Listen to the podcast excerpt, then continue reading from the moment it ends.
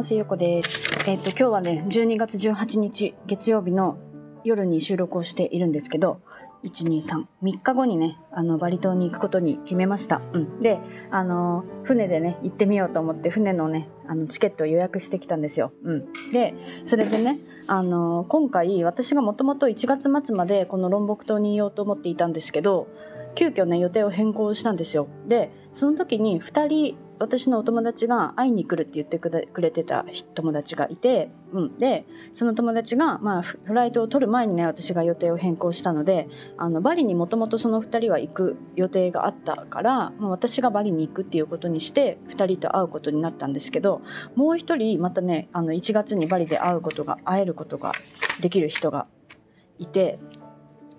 なんか本当にタイミングって面白いなって、うん、しかもこの3人って初対面なんですよ、うん、オンラインで出会ったんですけどオンラインで出会ってあの同じねあの、まあ、目標というか同じ方向を向かって進んでいる方たちなんですけど結構ねあの私昔からそうなんですけど、まあ、インスタとか普通のそういう SNS もそうだし、まあ、有料でね有料の、ま、コミュニティだったりとかそういうところも私は最近はよく入っているんですけどそういう出会いとかあの本当にねなんかリアルじゃない出会いもすごいリアルになってきてる。なんかなんて言うんだろうなオンラインでの出会いもすごいリアルになってきているんですよ、うん、実際に会うっていうことがすごい増えてきてもうなんかオンラインって全然なんかもうないなってオンラインとオフラインの境目みたいのが、うん、で昔は昔って本当になんかこうリアルな友達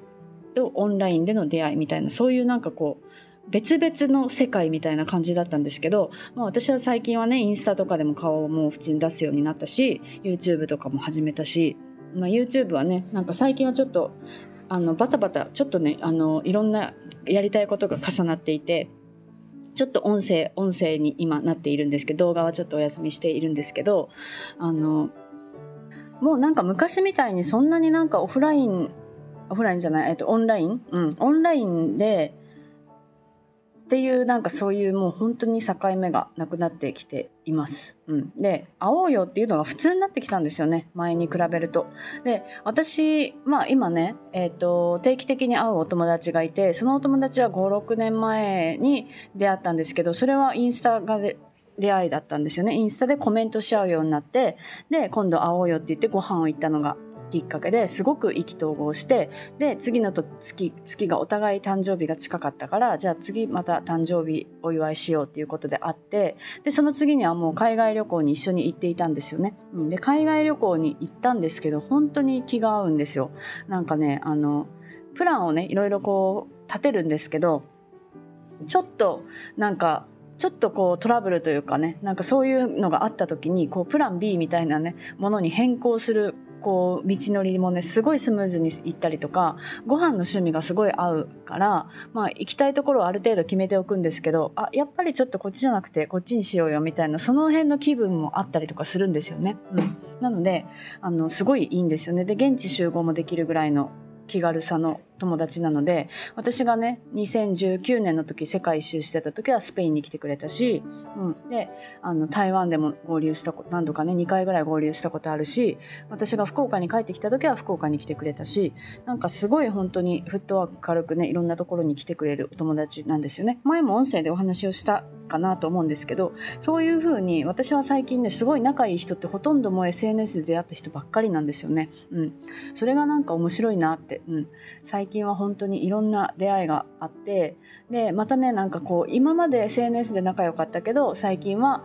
あんまりこう関わりがなくなってきたっていう方もいるしそれって本当にそのね、タイミングなんですよね。なんかその人があの嫌いになったとか本当にそういうことではなくてタイミングであこの人とは一旦今離れる時なのかなってまたまたこうねつながる時が来るのかなとかっていうことを考えたりとかまた新しい出会いがあったりとか本当にその一瞬一瞬のこの流れを楽しめれているなっていう、うん、なんかその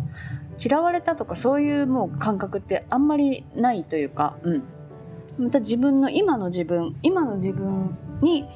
必要な人とかね、うん、あの助けてくれる人とかあとは自分が助けれる人だったりとかそういう人とのつながりがちゃんと自然とできていってるなっていうのがなんか今なんですよね。うん、なんかすごい面白いなって自分の今の自分の状態がそのままその人との関係に現れているなってこの間も言ったんですけどなんかすごいこうねあの扱いあのひどい扱いをされたって言った時に自分を私は大切にしていなかったって言ったんですけど本当になんかこう周りの人ってみんなその自分の投影だなって、なんか私が自分自身にどういうふうに対応しているかがそのままね人から同じような対応を取られてしまうから余計気づくんですよね。ああの私は今こういう対応をされてるってことは自分がこうこうだったんだなって、うん、で私はそうやって自分を大切にしていないっていうことに気づいたから行動をまた今ね変えることができたんですけどどなんかそういうふうに本当に自分を大切にするって本当にねなんかこうわがままとか自己中とはまたちょっと違うんですよね。うん、なんか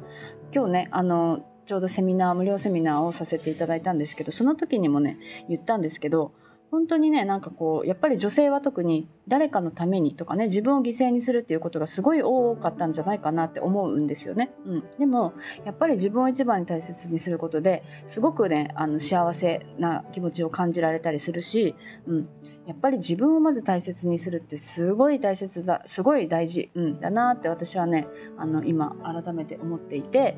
そういうこう生き方というか、うん、自分を今大切にしております。でねなんかそのアーカイブも残しているので12月末まではねアーカイブを残しておこうかなと思って今日のね無料セミナーやったんですけどまあねあのもし気になる方は